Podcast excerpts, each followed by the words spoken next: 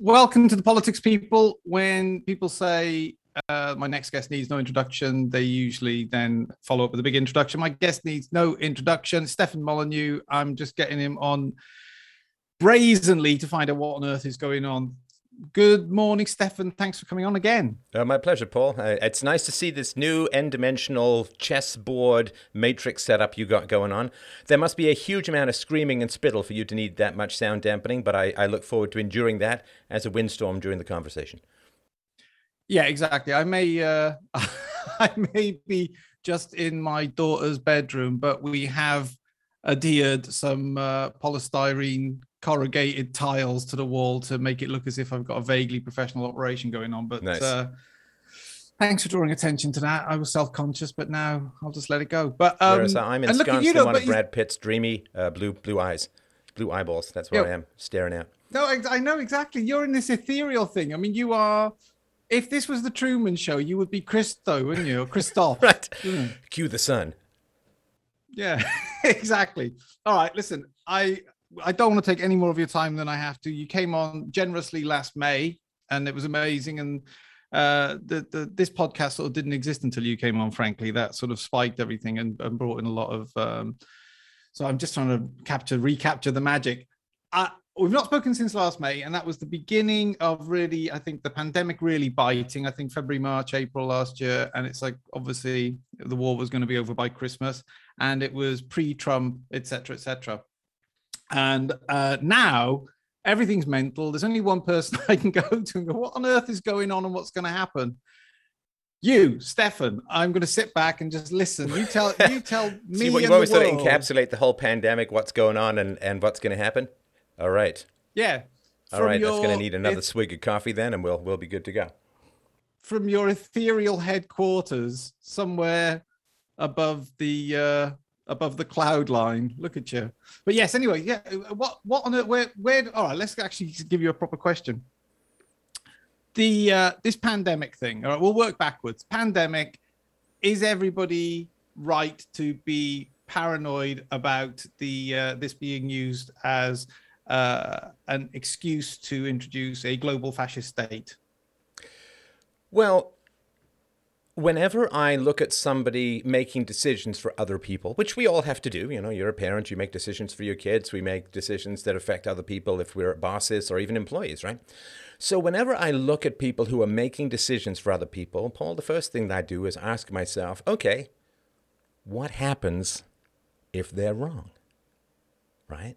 You know, if if you're a student, I had a friend of mine in university who wrote down the wrong date for an exam showed up a day later and they flunked his ass because he had made a decision, he'd made a mistake, and who suffered the negative consequences? Why, he himself suffered the negative consequences. You must have had this when you were a kid. If you, you know, when I climbed the wrong wall to get a ball back in boarding school when I was six years old, they, they caned me. You know, th- th- there was, you would make decisions and you yourself would suffer the negative consequences. On the other hand, if you made good decisions, like you decided to study for the test rather than go out drinking, you reaped, in general, the rewards of that. So, whenever people are making decisions on behalf of others, my question always is what happens if they're wrong? Now, if the answer is one of two things either A, Nothing happens if they're wrong. Nothing bad happens if they don't lose their jobs, they don't lose their house, they don't lose their wife, they don't lose their savings, they don't lose their reputation.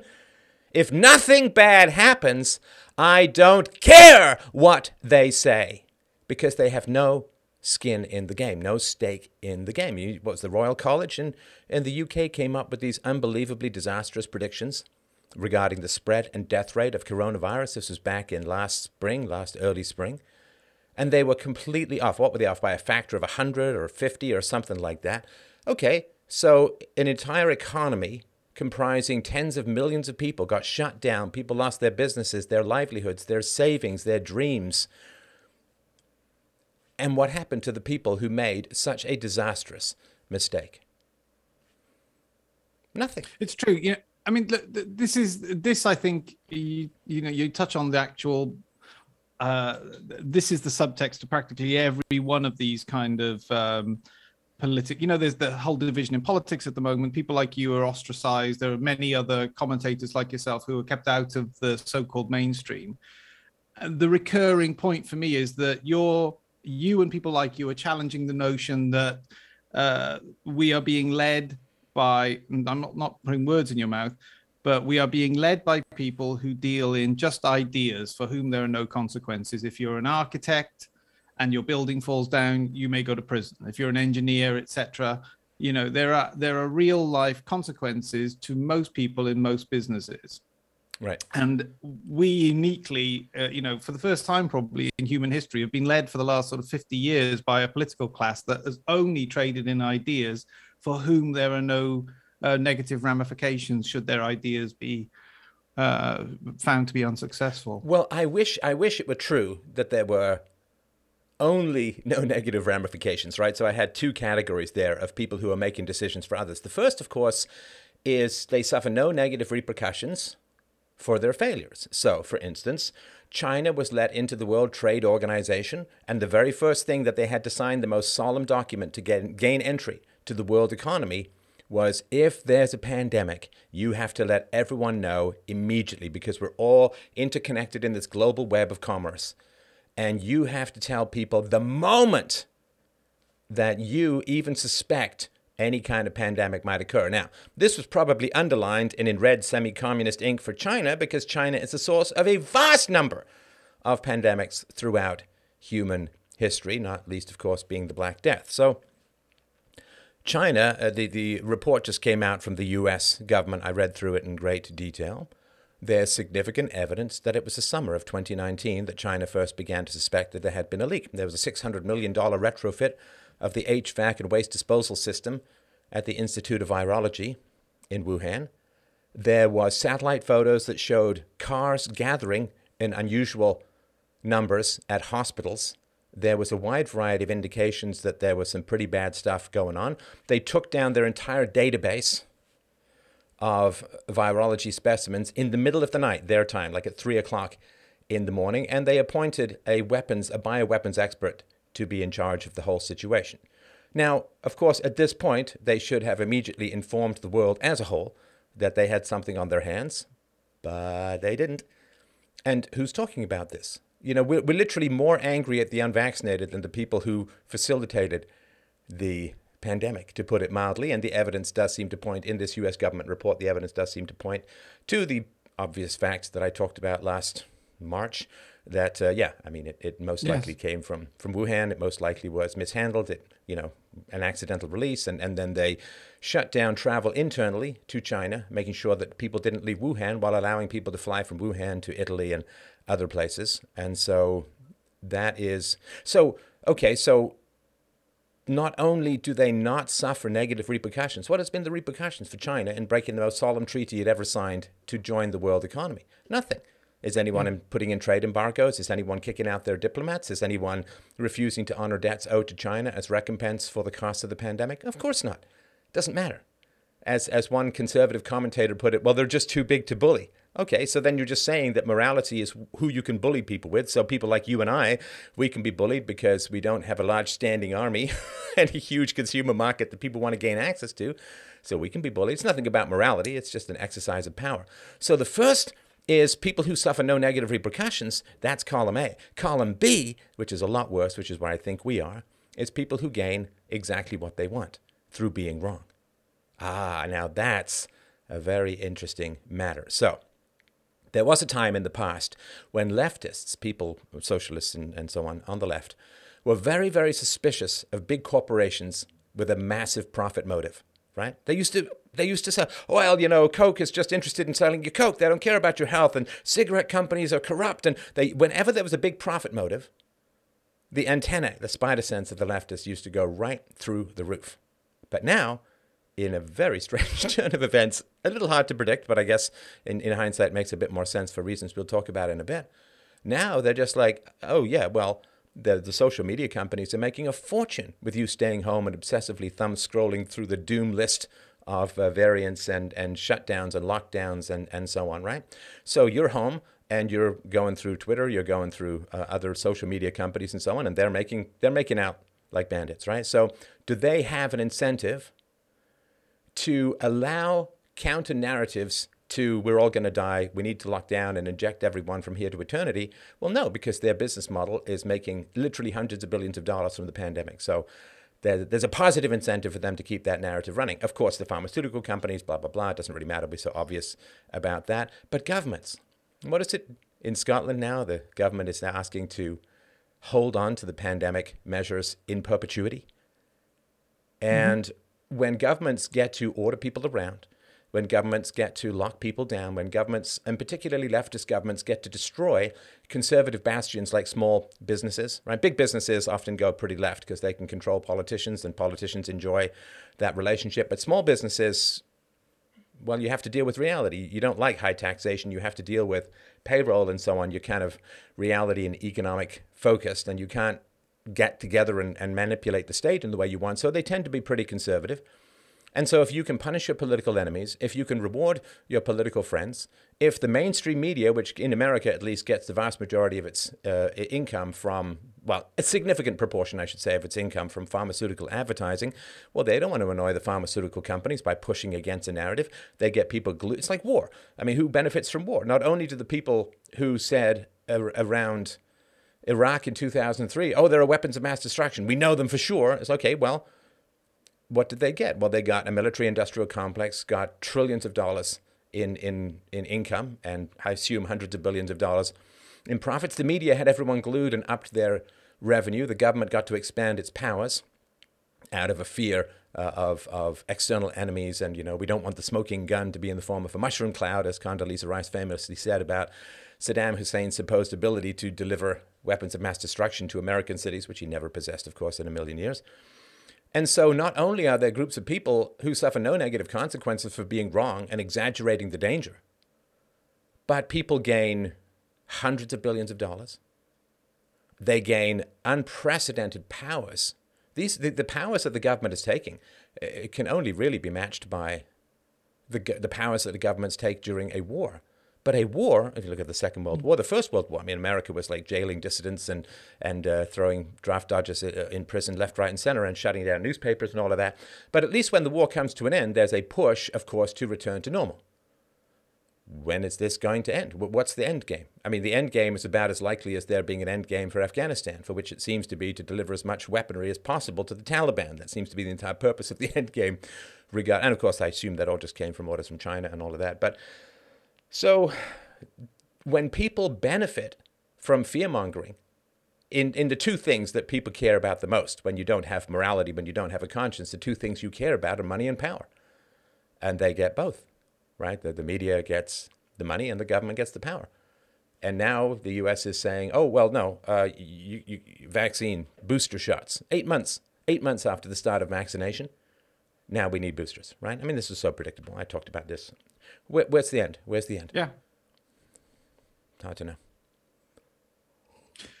I know. I, am sure that's a rhetorical question, but yeah, I, I, I stay, um, I stay very optimistic. Weirdly, because I think that one of the great upshots of uh, the way that governments are handling themselves, even the Scottish government, is look, you've been a proper professional outlier in um, politics and broadcasting for a long time. Little idiots like me might just be the one on the edge of a group that people. He's just like he's got some weird ideas. He votes Trump, etc.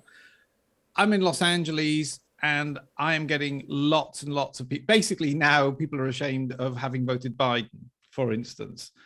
That I'm on the ground seeing like a culture shift where people are uh, they're they're not embarrassed about uh, saying that they perhaps voted the wrong way. Now now they can actually see how the sausages are being made. Perhaps this is leading to some kind of chance of people finally uh, taking back freedom in the future. Any uh, any thoughts on my naivety?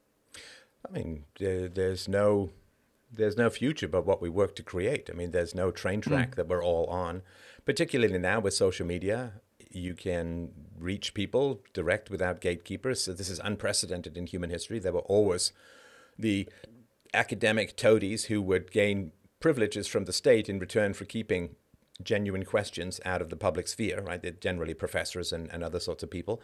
Whereas now we can talk directly to the people. Now, of course, it's been challenging, as you know, it's kicked off YouTube. I've been kicked off Twitter. Twitter, of course, still allowing the Taliban to have their Twitter Taliban. accounts. Taliban can have their Twitter accounts.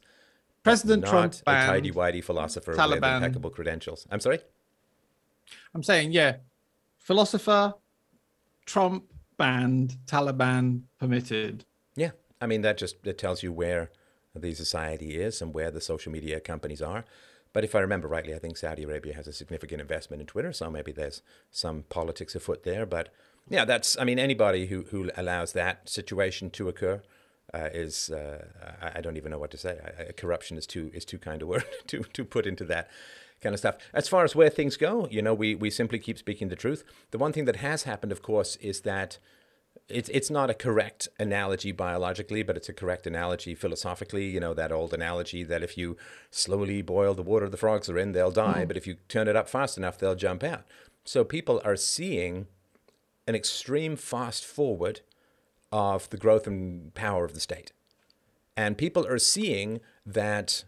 You know, the, the most solemn document signed by the government, including the Nuremberg Code, right? Nuremberg Code says very clearly, came out of the Nazi uh, so medical experiments, and I think also to some degree it came out of the Japanese medical experiments or weapons experiments that they conducted, particularly on Australian soldiers. So the most solemn documents to come out of the horrors and 40 million killed in World War II and the Holocaust and so on, the most solemn documents were you can never, ever, ever force someone to participate in a medical experiment. This is the gravest sin outside of genocide and war. The gravest sin is to force people to participate in a medical experiment. You cannot bribe them and you cannot threaten them in order to gain their participation in a medical experiment. Now, the, the vaccines, I, I'm rooting for the vaccines. I hope, I hope, I hope. Safe and effective would be fantastic. I'm, I'm checking the news. I'm, I'm thrilled whenever new safety data comes out. There's a lot of stuff that's coming out about fertility, seems to be okay relative to the drugs and so on. So I'm fully rooting for them. But let's not forget, this is an experimental authorization. There is no approval of these vaccines. So I, I, really, really want them to go well. I really, really want them to work, in particular, of course, because so many people have taken them already. So I'm, I'm keeping my eyes peeled, but the idea that you lose rights of employment, that you lose rights of travel, if you don't hmm. participate in a medical experiment, is so far against the Nuremberg Code that it's staggering. And yet, and yet, well, no, nobody we're, cares. we're bringing in we're bringing in the Chinese social credit, aren't we? That's that's what's happening. We're, well, it's already happened to me, but it's that. happening to others now. Yeah, absolutely. Yeah. And I think that's what I was alluding to. It's like people like you with the um with, with the barometers, if you like, with the canary in the coal mine, the way you've been treated um, and excluded from so-called polite society is now happening to more and more and more people. And now to people that never really had a political bone in their body but now are having to register for you know just to be able to allow to go into a cafe or something you know? It's it's like the the way the state is so brazenly and casually implementing uh, as I said, I, i'm so glad you picked up on the scottish statement because you know scotland trying to present itself as this progressive nationalist, um, you know, forward-facing uh, small nation, has announced the most draconian interpretation of any of these laws that they are in perpetuity, as you say.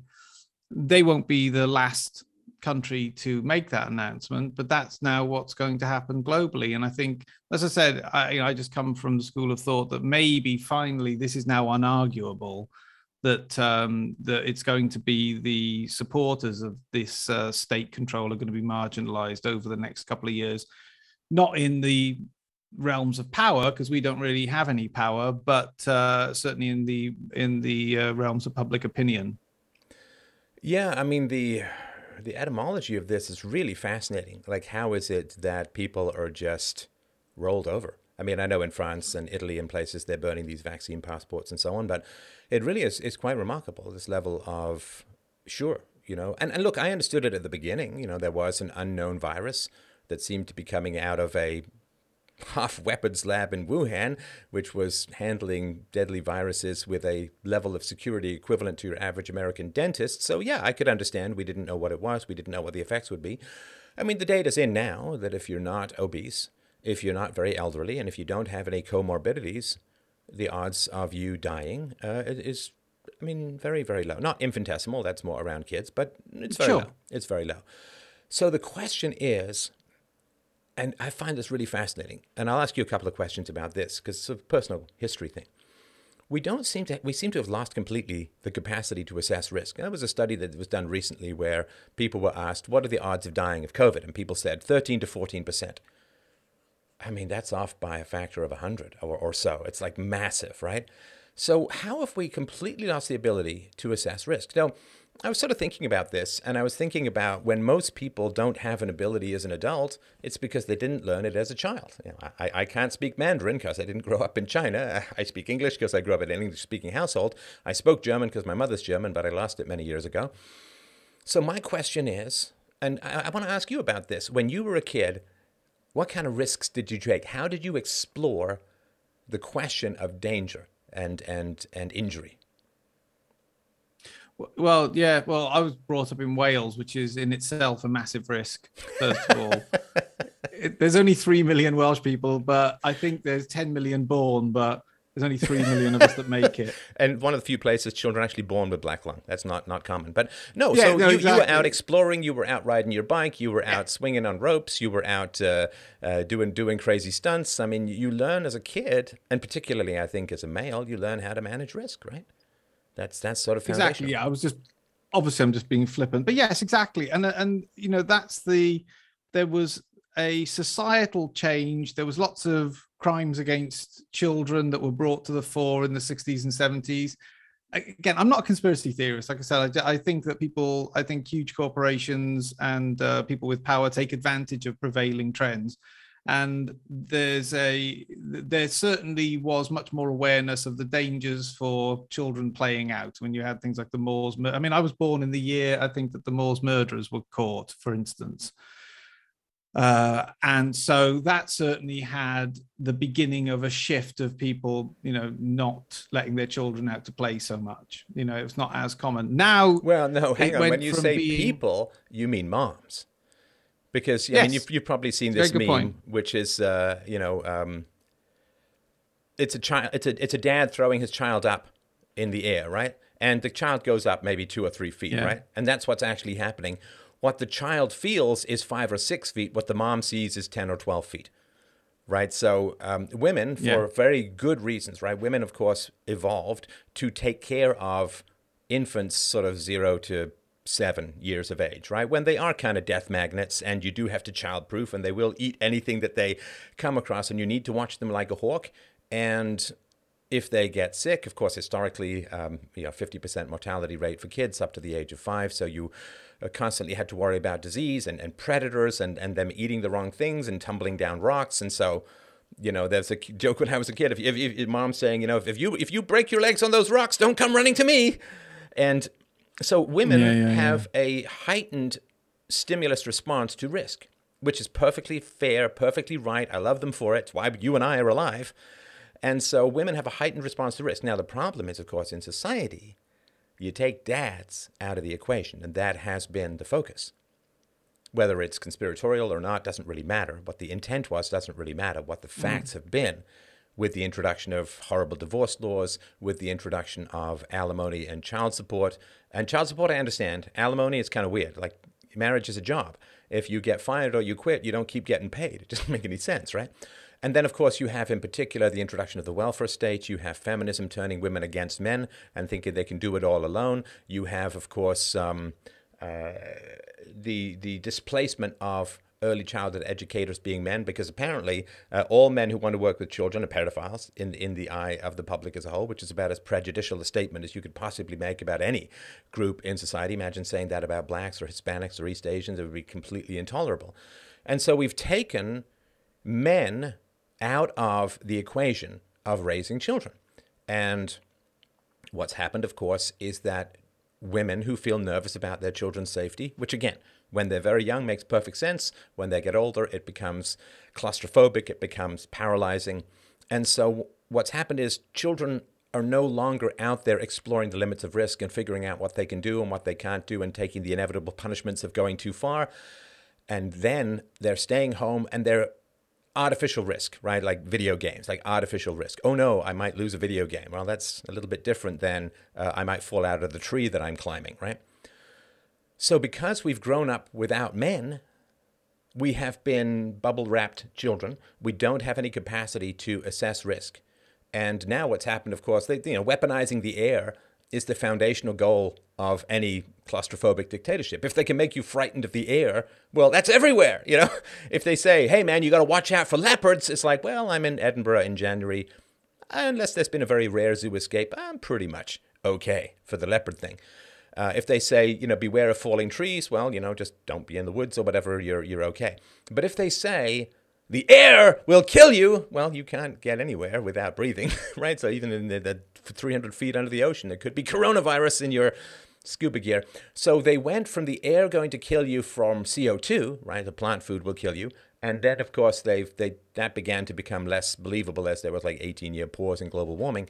So now they've moved to the air will kill you uh, through coronavirus. And we don't have an, a capacity to look at the data. Math illiteracy is through the roof. They've constantly had to dumb down the standards for a variety of reasons in school, so people don't know what the uh, what the story. It's like that old story of A and W tried to compete with McDonald's back in the 70s because McDonald's had a quarter pound burger and A and W said, "Well, we're going to give you a third pound burger and it's going to be cheaper."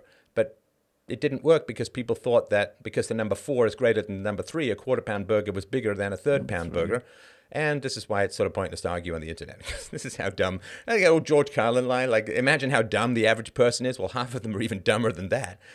And so we have this bubble wrapped, no capacity to assess risk, no male out there to tell you how to handle risk and lead you along with that. And, you know, you're a dad, I'm a dad, you know how it goes. Your daughter wants to do something or your son wants to do something risky, and the mom is like, oh, I can't watch, you and the dad's like, go for it, you know, and, and if you think you can, right? So we just lost our capacity to assess risk. We're told that the air will kill us, and we just seem to fall down like bowling pins. No, we do. Uh, that's interesting. That that that's the that's the underpinning. Um, do, do you think that that's uh, uh, a causation, or is that just a is that just a byproduct of the prevailing? Because I, I think the welfare state, when you hit it with the when when you refer to the welfare state, I think that's the beginning of all social ills, because I think that that takes away any real jeopardy that we have in our lives. Well, yeah, no the fundamental risk of, of having a child outside of wedlock, right? as much as we used to. Having a child mm. outside of wedlock used to be a total disaster for a woman, for a family, for the reputation. There were shotgun weddings. There were trips to Switzerland if you were wealthy enough to, to have an abortion or to give the child up for adoption. There were sisters being raised uh, as if they were, um, uh, well, there were children being raised as if they were the daughters. Uh, as if they were the mother's daughter when they were in fact the daughter's daughter, right? It was a late pregnancy yeah. and so on, right? Yeah. And that's yeah. because children are a massive liability. Now, when children are a massive financial, they're wonderful, beautiful, I love them to death. But as far as money goes, yeah, yeah, yeah. there are hundreds of thousands of dollars to, to raise a child, right? So for a woman, given that she wants to have kids, if she wants to have kids, and most women do, if you want to have kids, that's a huge liability. So you need to find a quality, responsible man who's going to go and make money, not cheat on you, is going to be, you know, serious and dedicated to his family, and isn't going to leave you. So the male virtues were necessitated by the costs of children. Now, when you get the welfare state, you turn children from a liability, which require a virtuous man to support, into an asset. Then women's reproductive strategies shift completely. They don't need to worry about the man being reliable or employed or good good with children or moral or anything like that. They can just, you know, bang any hottie with a, a six pack and a hip holster, and the government will rush in to take care of this. So you've got this reproductive strategy where women, you know, everyone's attracted, like guys are attracted to the hot girl, but if she's crazy, we've got to grit our teeth and move on. And women are attracted to the bad boy, you know, with leather pants, tattoos, and stubble, but they got to grit their teeth and saying, yeah, but he's not going to stick around, so I got to go maybe find a guy who's a little more boring or a little less thrilling and exciting. Uh, you know, maybe he rides a a, a, um, a, uh, a topaz instead of a Harley, but you know, it's better for the kids, right? And so we've changed the, the whole marital choice, the whole dating choice, the whole romantic choice used to be around what's best for the kids because if things went wrong, you were really hosed, right? And now it's changed to what's most attractive to the woman's hormones and what's attract most attractive to the men's hormones. And the kids are uh, toast. I mean, the kids are just totally tossed by the wayside. And now we've got, unfortunately, a generation. You know, half half of leftist women, half of liberal women, half of labor women have a diagnosed, not just the, have a diagnosed mental disorder. And mm you know, we were told, well, you know, you raise raise girls without fathers, it's going to be so much better because of all that toxic masculinity. And uh, as it turns out, it's you know being catastrophic for children, particularly in the black community, where three quarters of kids are growing up without dads. And it turns out turns out society needs men, and uh, the the result of not having men is you get people like Jacinda Ardern, who I warned the New Zealanders about when I was down there trying to give a speech, which was then terrorized and bombed out of existence, or bomb threatened out of existence. I told the New Zealanders about Jacinda Ardern. Now she's locked down the entire country because of one suspected case of COVID. And for a woman, right, because women women view things very individually, which again, no no disrespect to women, we are two pieces of a jigsaw puzzle. We fit together mm, perfectly. Mm-hmm. But women look at things individually. Like, you know how this goes. You read some article about something negative in society. Now, for a man, it's like, okay, give me the facts. Just you know, give me the ratios, give me the data, give me the charts, give me the graphs. I need to assess this from a larger perspective. Whereas for women, it's always like, you know, so and so sobbed as she clutched her something something and, and they go into details about this woman's they individualize it right because when you can individualize it women view, because they're relationship based, they view any disaster as happening in their personal circle, inside their house. So, you know, for someone, I, don't, I can't read just into Ardern's mind, but, you know, it's like, oh no, there's COVID. That's like right next to me because that's sort of women work relationally. Whereas men are like, yeah, one, okay, well, you know, deal with that. But I don't know, we lock down the whole country, right? And so this sort of emotional reaction to relationship based proximity. I mean, you saw this with the migrant crisis, you know, like this one terrible family uh, took an overloaded boat uh, across the Mediterranean. It, it got swamped and their child drowned. And it's like, you know, you, you, and I don't put a bike helmet on our kids, we get a ticket, but this guy can take his kid on an overloaded boat in a storm. And women see that drowned kid. Now, of course, for men, it's like, wow, that's really terrible. That does happen in life. But death happens all the time. And, and the people responsible for it are, are the parents who, who put a kid in an overloaded boat and the captain who took them out or whatever, in my view. Whereas women are like, that's happening right in front of them. Like that, that that's a child that they they just have this overwhelming. Uh, we need to save everyone, and and that you know again, I love them for it. I think it's beautiful, but when you combine that with state power, uh, tends to be a little claustrophobic, if I can say that word again. No, I think. Listen, I think you know you you do. Uh, it's a it's a compelling point. I mean, we we are human animals, and we act in our own self interest and largely, if those self interests aren't uh, distorted or warped or rigged by any other umbrella power or influence, we can pretty predictably kind of end up in family groups and you know the, the normal nuclear family kind of setup and then extended families etc uh, I, i'm obsessed with this how much the game gets rigged. And then what we will do look if you introduce alcohol into that equation it will warp a family dynamic.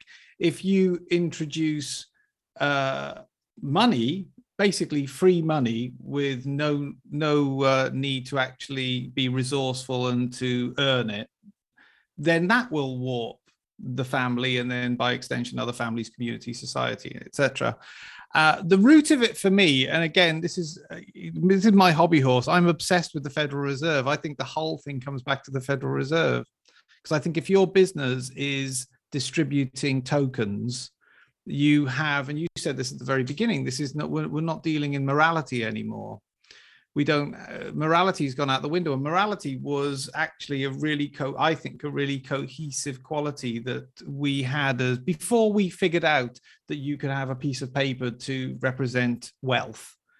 You know before we had anybody distributing a, a chip or a token we had notions of morality that kept our families together and our communities bound etc etc now all we're doing is all we all our requirement is in the world is to basically carry a little token around with us and it doesn't matter whether we've worked for it. And you can see now the economies have been shut down for 18 months makes no difference. As long as we are trading these tokens the dollars in this case or the euro as long as we are trading these chips we are serving our purpose. We're like honeybees with pollen on our back now. We're not actually it was they say if you get something for free you're not the client you are the product. And i think that that's kind of what my obsession is. It's just like we think you know we we think we're working and saving and somehow the government's spending our money. And it's like it's not our money. There's no real money. We stopped making money. We're 30 trillion dollars in debt now. There's there is no money. There is just ious and a gun at the end of it to enforce the value of that iou well, I think you're entirely my right. ramblings. Yeah, you're entirely right to be obsessed with the Fed because, I mean, there's an old basic principle of economics, right? Which is that uh, human desires are infinite, but resources are finite, right? Scarcity is the foundation of economics, which is why there's not a lot of economics of air, right? Because air, everybody breathes it, it's not in short supply. But where something is in short supply, then you need the principle of economics. Now, I don't think people understand the degree to which morality is also based upon scarcity, right? So, scarcity is, I mean, the practical effects of morality. So, thou shalt not steal is based on, like, there's no such thing as thou shalt not steal air, right? You know, oh, don't breathe too much air around me because air is basically an infinite resource to all intents and purposes for human beings on the ground. And so, thou shalt not steal is based on on two things. One, don't take other people's property because what they've got is scarce.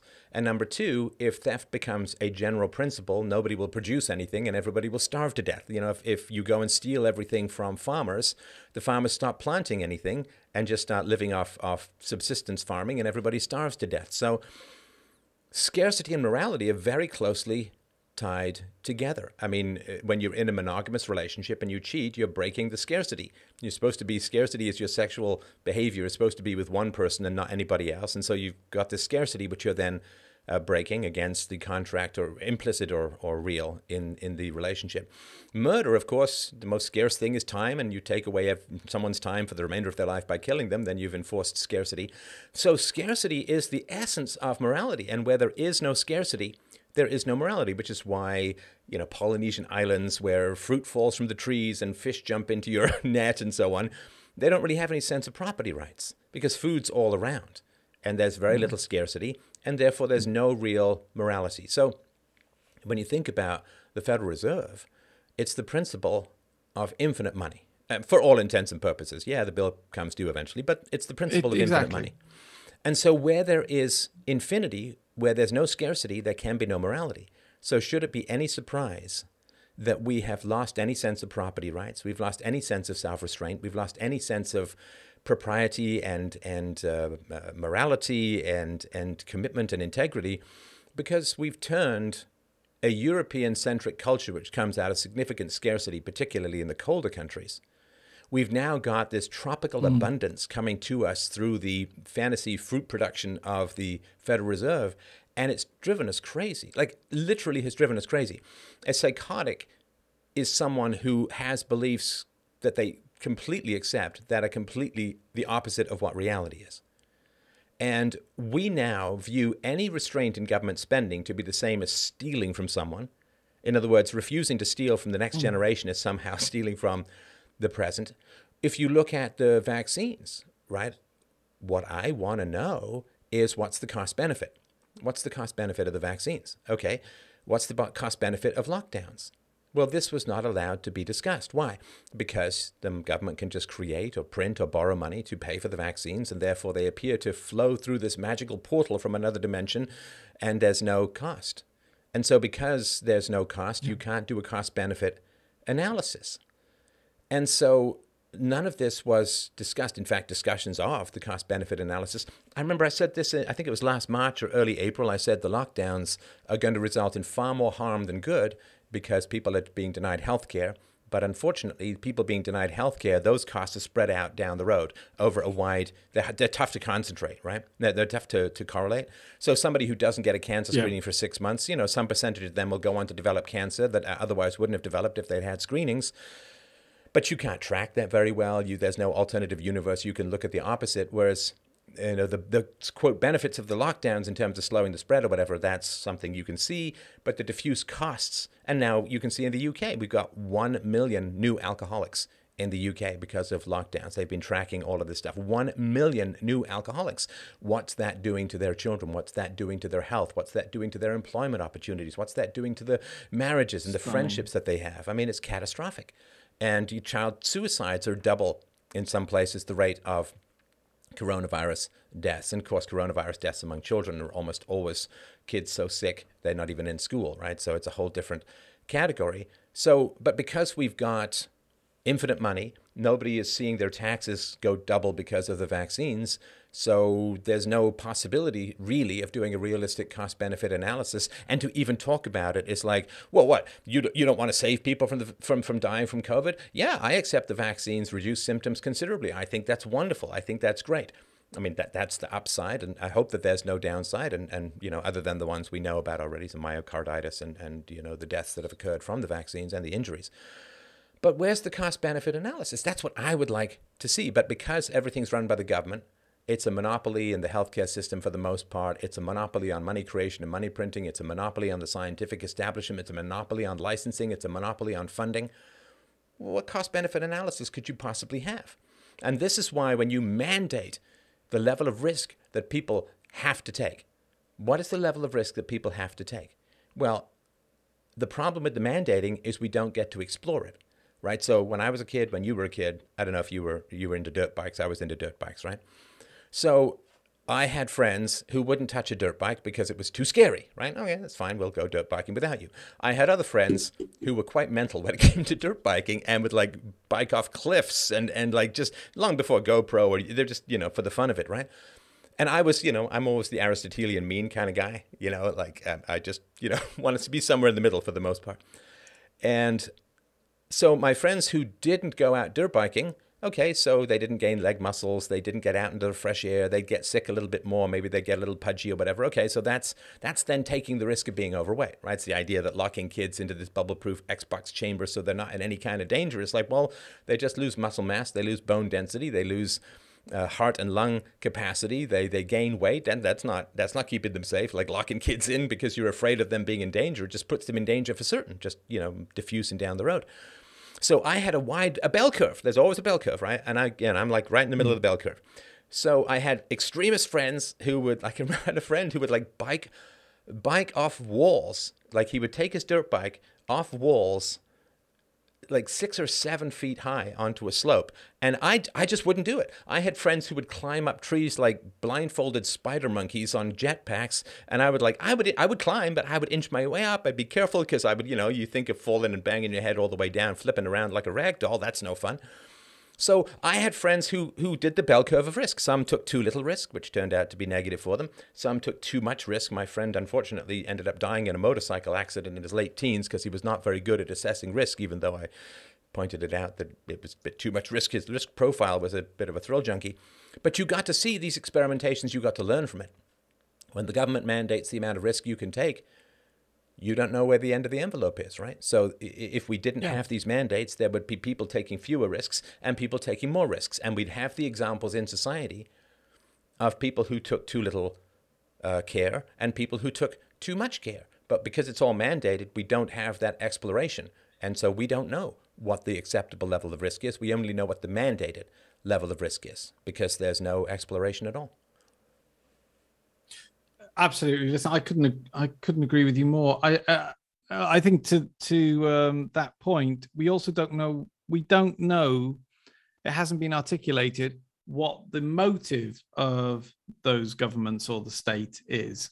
Again, you can pretty much figure out what the motives of your next door neighbor are largely, you know, the, the, all the people in your street, because they've generally got the same motives. It's either personal indulgence or family security you know, give or take a few alcoholics.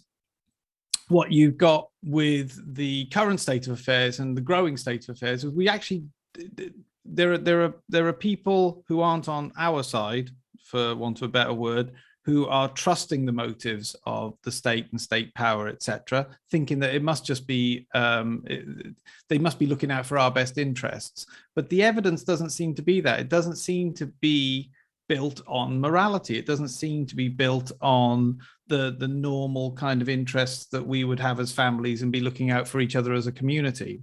It Does it make sense? It's just like there's a lot of there's a lot of people trusting that they have the powers that be have our best interests at heart, and I just everywhere I turn, I see that they do not. They're working to some kind of motive, but not the motive of what is best for the uh, the individuals in society or the families in society. Yeah, I mean, uh, it's a lot, and there's a lot in what you said. And one of the things that has been really suppressed in our modern educational system is a, you know, the grim reading of factual history of the relationships between citizen and state the grim mm. reading of factual history. Now, men, we tend to be, I don't know about you, I was into like war comics as a kid and I read war books and, and I was really fascinated by the Battle of Britain. I actually brought all that to life in a novel I wrote recently called Almost. People can get it for free on my website at freedomain.com. But oh. Uh, I was really fast. So, as men, we kind of have a pretty leery relationship with the state because we can be drafted, and everybody knows you can be drafted. Uh, should push comes to shove, so we're all like, yeah, you know, they're, you know, I guess there's some good, good-minded, good-meaning people in there but they can also force me to go kill or be killed at a moment's notice. So, you know, little leery, right? And and this is traditionally why men voted because men were drafted and that was the price of political involvement was if and and so you were always skeptical of government power because they could start a war, they could draft you and you could be completely destroyed and, and death might not even be the worst thing that could happen to you based, you know, we saw what happened in World War 1 with you know, four plus years of war, trench warfare, people sitting in uh, iron lungs because of mustard gas for decades after the end of the war with no lives whatsoever, and shell shock and psychological trauma and PTSD. And you know, it was just monstrous what happened, right? And then, of course, it happened again 20 years later, or I think Marshal Foch, the French general, said, it's not the Second World War, it was just there was a break between the First World War and, and this one. It just continued. Exactly. So we're always pretty leery of the state. Plus, of course, when men did the earning and the governments took the taxes, we were very leery of that because generally we paid. We weren't mm. paid by the state, we, we paid into. So they took our money and they drafted us, right? So for men, state power has always been okay, maybe it's a necessary thing, but it's, you know, it's pretty dangerous. That's, you know, George Washington's old thing that the government is like fire. It's a, a dangerous servant, but a deadly master, right? So mm. we've always been pretty leery of state power. When you get women, and this is statistically very well correlated in a wide variety of countries, when women get the vote, what happens? Well, they're not drafted and they can vote for free stuff from the government, and they do in, in hordes, right? I mean, you get uh, you get free. So when women get the vote, you get socialized medicine, you get old age pensions, and you get the welfare state. That's inevitable. It's it always going to be the case because women can't resist free stuff any more than men can resist free sex. Which is to say, a few can, but not that many, right? Mm-hmm. And so you end up in this uh, situation where there's just free stuff rolling down, uh, and uh, people lose all sense of, of reality, and just terrible. I'm so sorry. I completely lost the thread of your, your question and my original point. I went on one too many tangents and lost my way back home. If you could, not even slightly. No, I don't even. I think you're being too generous, even suggesting that there was a point to my rambling. I'm just. uh, my... right. I'm just. we were on a topic just... though, and I, I feel I, I wanted to close it off somewhere. What was the thing you were talking about? The motive. The motive of the state. Oh, yeah, yeah motive. So, talking about. Yeah. So so for yeah, thank you very much. I appreciate that. So for men, emotive is like okay, yeah, they they got power of us. They can take our stuff and they can take our lives. So you got to keep a bit of an eagle eye on these, and we've got to push back against state power. But for women, the state appears almost completely benevolent, uh, particularly, mm. as you say, when mm. it gets control of the money supply, when it can create money out of thin air, right? So for women, the state appears like a husband. It appears like a good husband, a husband who will never leave them, a husband who will always give them resources, a husband who will protect them from every mistake they make. So men traditionally have always been like, oh, I want you know that government man. Okay, yeah, we mm. can't really use the uh, the legal system. Right? Most poor to middle class people have no access to the legal system because it's too expensive and too time consuming. And so the legal system doesn't particularly help me. It's often a weapon used against me.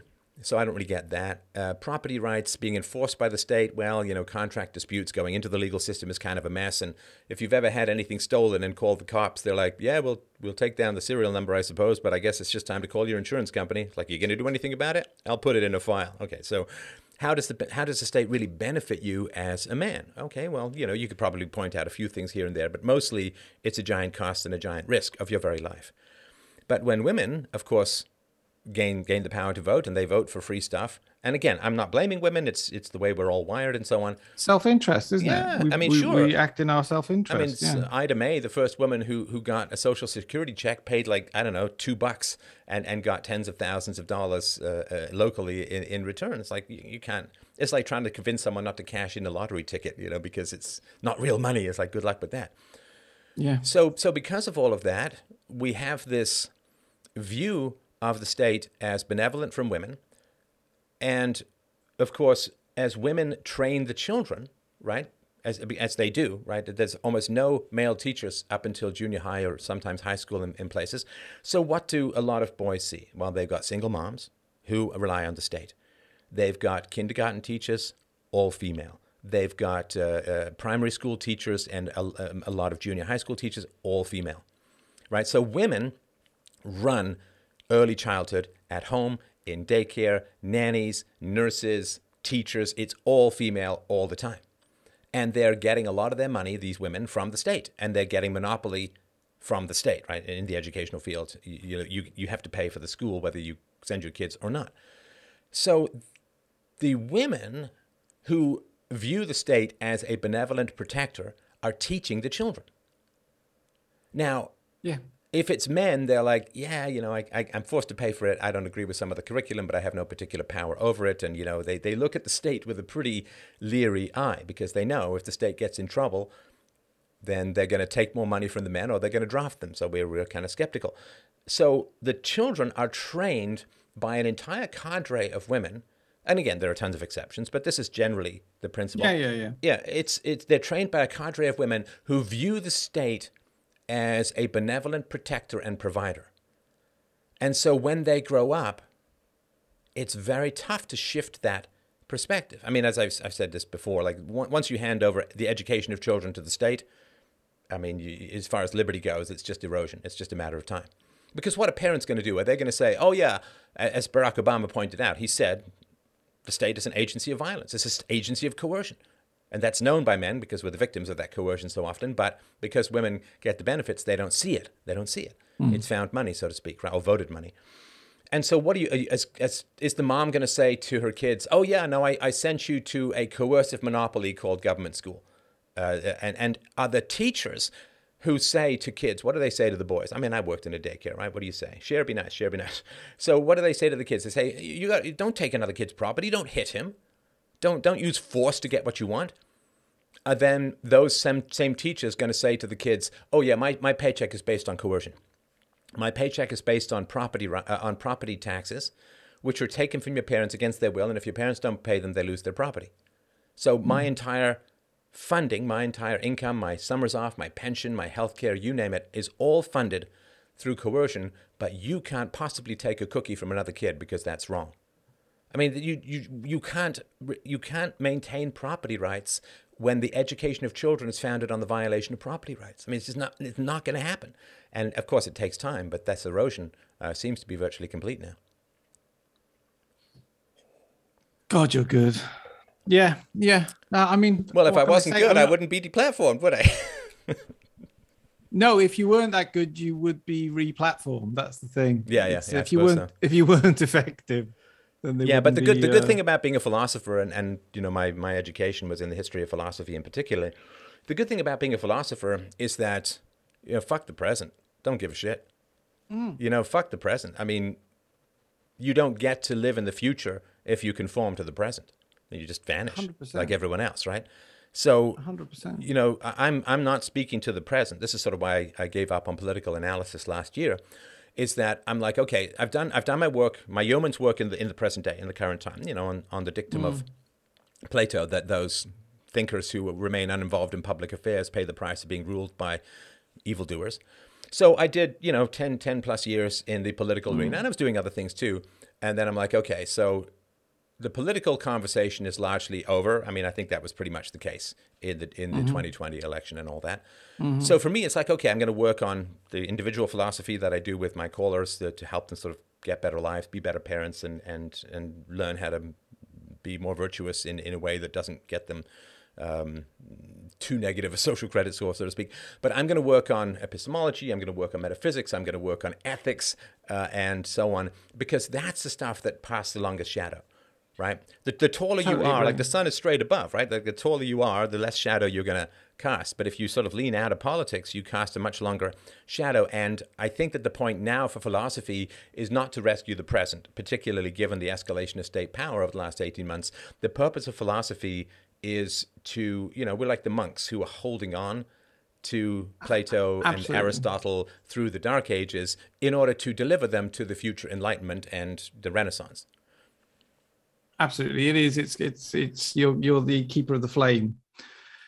Uh, because yeah, I, I totally agree with you. It's just like I, I was having the conversation with somebody yesterday who's really really upset about the politics of the world, if you like, and I'm like, I mean, you can't act surprised. It's like this is we are in that inevitable place, and you've articulated much better my point of view. It's just like no, but you can we can all as individuals you know there are free thinkers in north korea right now who are holding on to some notion of liberty and you know free thought. Uh, it, it doesn't have to be that everybody I, i'm rambling but i'm always minded of the soviet union. You know you had an entire state there for 69 years. And when when the balloon went up, it went up really, really quickly, and it turned into something recognizable almost overnight.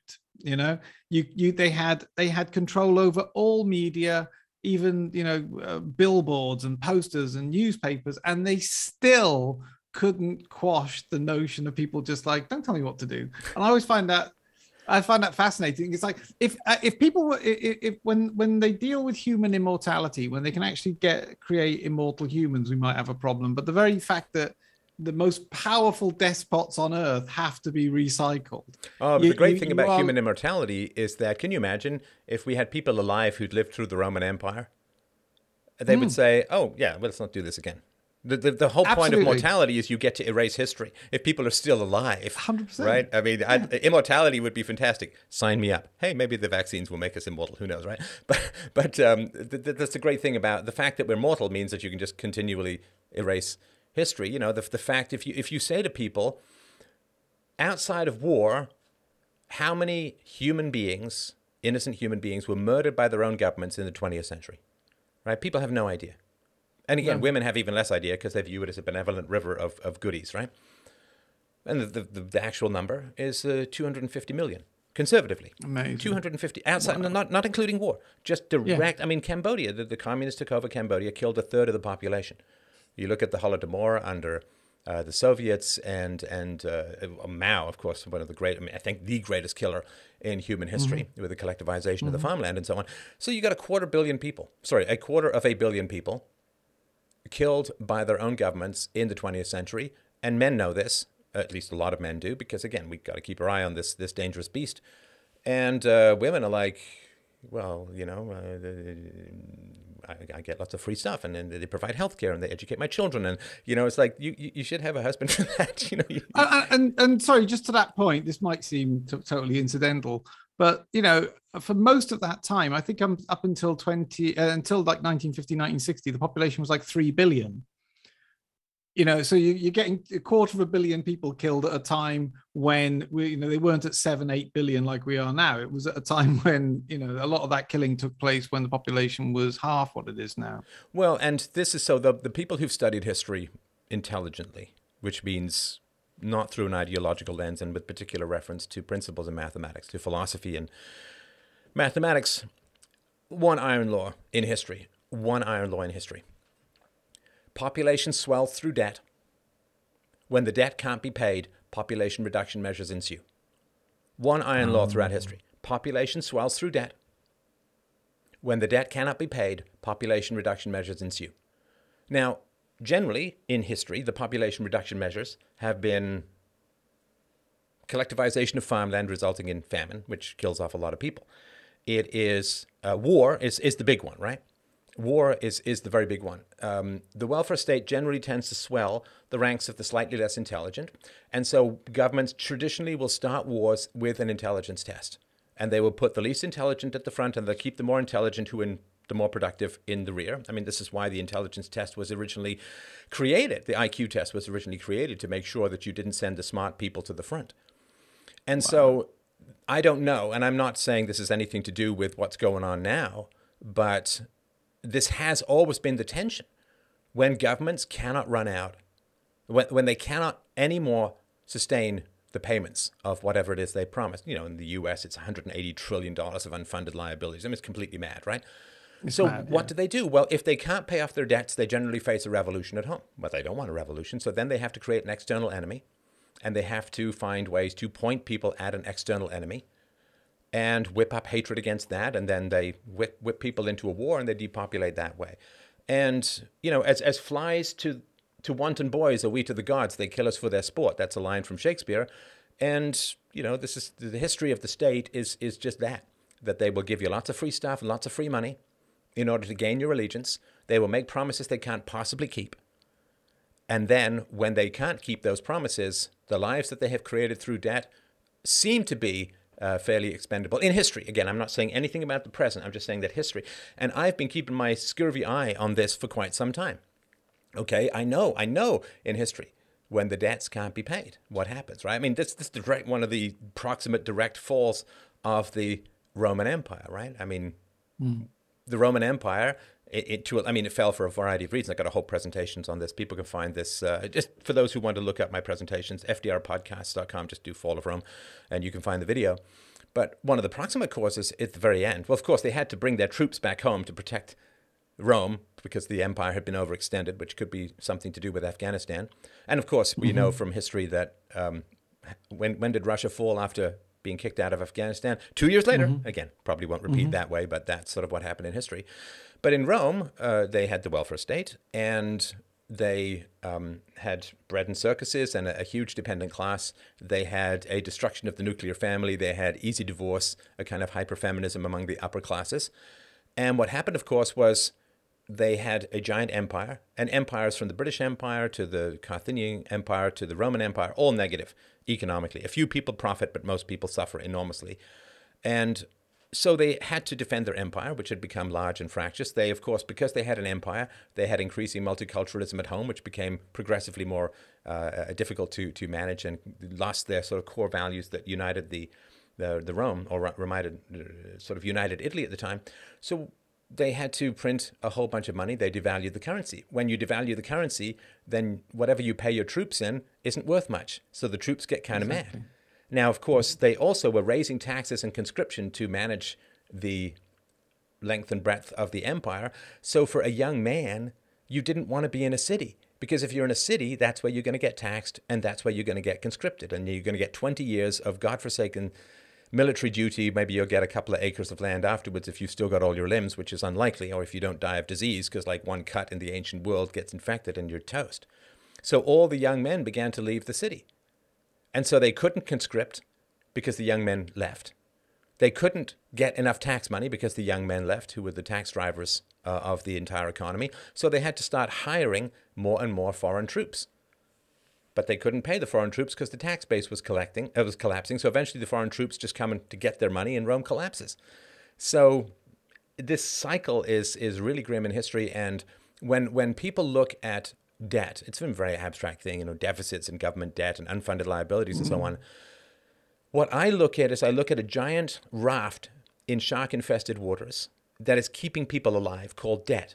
And when that raft begins to sink, what happens? And when governments can no longer pay off their debts, very bad things in history tend to in occur. History. What's happening in the present is really hard to, to know. But of course, if we studied history intelligently, we would know that debt is just deferred destruction. That's all debt is. Government debt is deferred destruction, whether mm-hmm. it's war, whether it's famine, whether it's um, collectivization of, of property, whether it's whatever, gulags. All debt is deferred destruction because they're not going to uh, give up bribing people as long as they can. And when they can no longer bribe people, they tend to destroy them. Um, it's it's really a very bad situation historically. Where that lies in the present is still unknown, at least to me. But we're just not learning any of this stuff anymore, and it's like I say, oh, uh, the only lesson we learn from history is that people don't learn from history. That's nonsense. People learn from history all the time.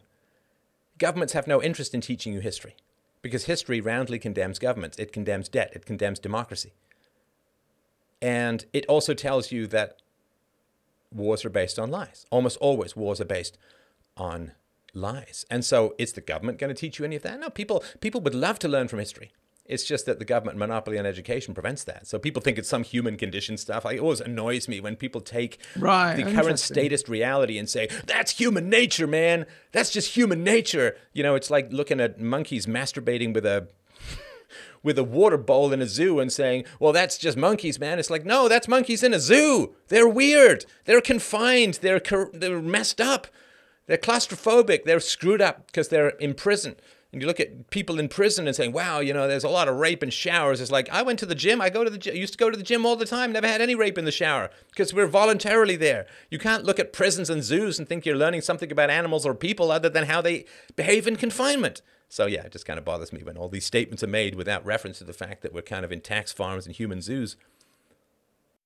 That's I listen. That's genius, man. I, I I'm like that's uh it, it's only talking to you i hear things that i've not heard before and i'm going to go and process that that's extraordinary well you know because you have to acknowledge there's a lot of people in this space that are kind of regurgitating or recycling the same point i think because you come in as a philosopher and as you say now you've sort of abandoned current politics and looking at the um the how we think almost more than what we're currently you, you, less less of the data more of the actual kind of uh the processes. uh, you always you always say really really profound things and i don't uh, i don't know if you realize how profound they are sometimes.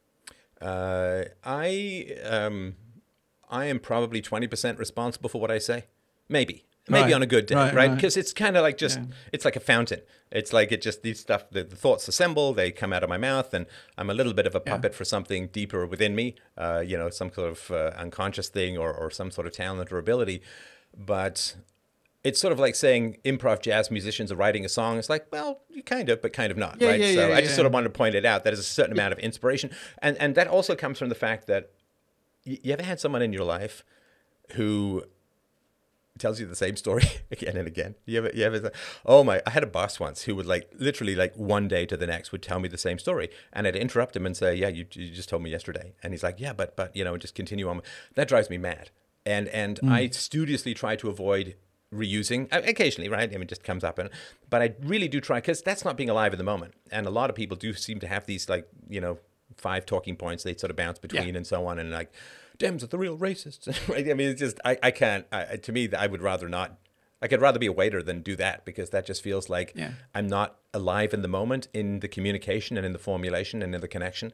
And I think that spontaneity of thought that arises a fair amount out of prior discipline and thought, but that spontaneity of thought is, I think, what people like to listen to because they know it's not a talking point and they also know that I could blow up my entire career at any moment, right? because I am so spontaneous that I could literally, well, I mean, I wouldn't say that anything I've done in the past was was that accidental, right? I, mean, I knew I was taking risks uh, in talking about particular topics, and I was happy to take those risks because that's that's the gig, right?